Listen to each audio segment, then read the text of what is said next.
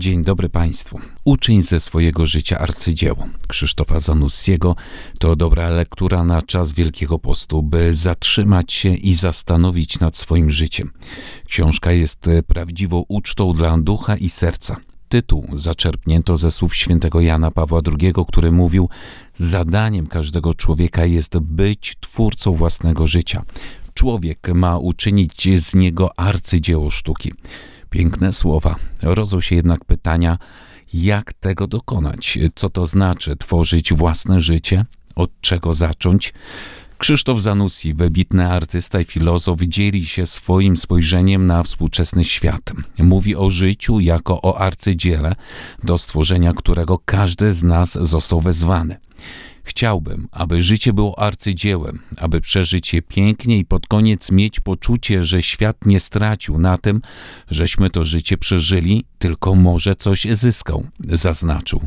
Z prawdziwą wirtuozerią porusza najważniejsze zagadnienia współczesnej kultury.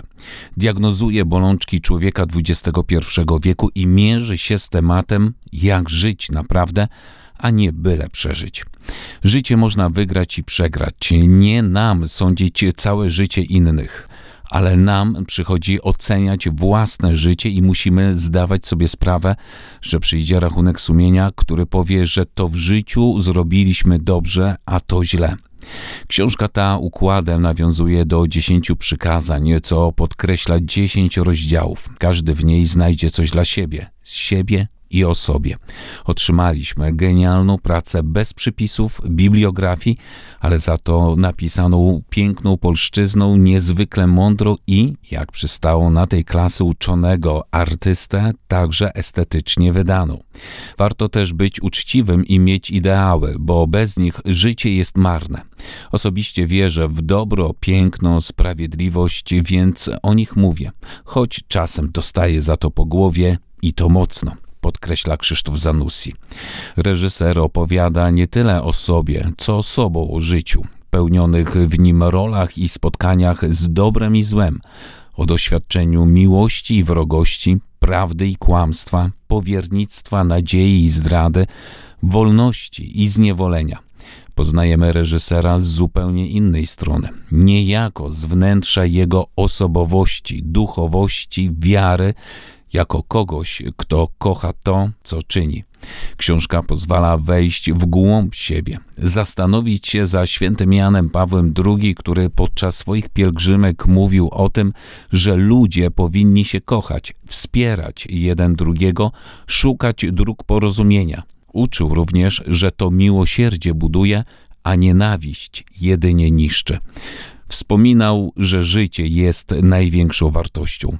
Autor postawił pytanie o wartości, jakie towarzyszą człowiekowi na co dzień. Czym jest prawda, że każda chwila nas kształtuje, a życie nie jest wiecznym karnawałem. Każda sekunda rzeźbi nasze życie i nie warto marnować go w beztrosce.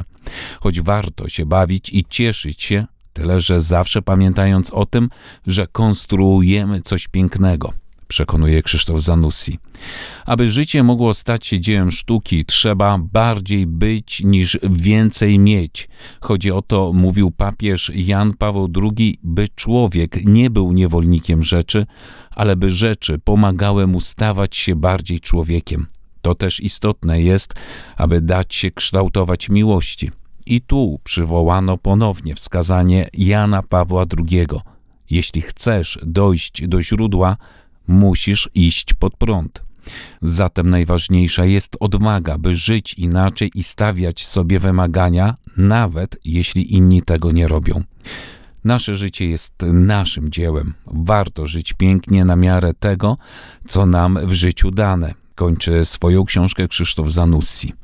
Każdy człowiek ma talent, misję do spełnienia i szansę na udane, spełnione życie. Idąc za słowami świętego Ireneusza, chwałą Boga jest człowiek żyjący w pełni.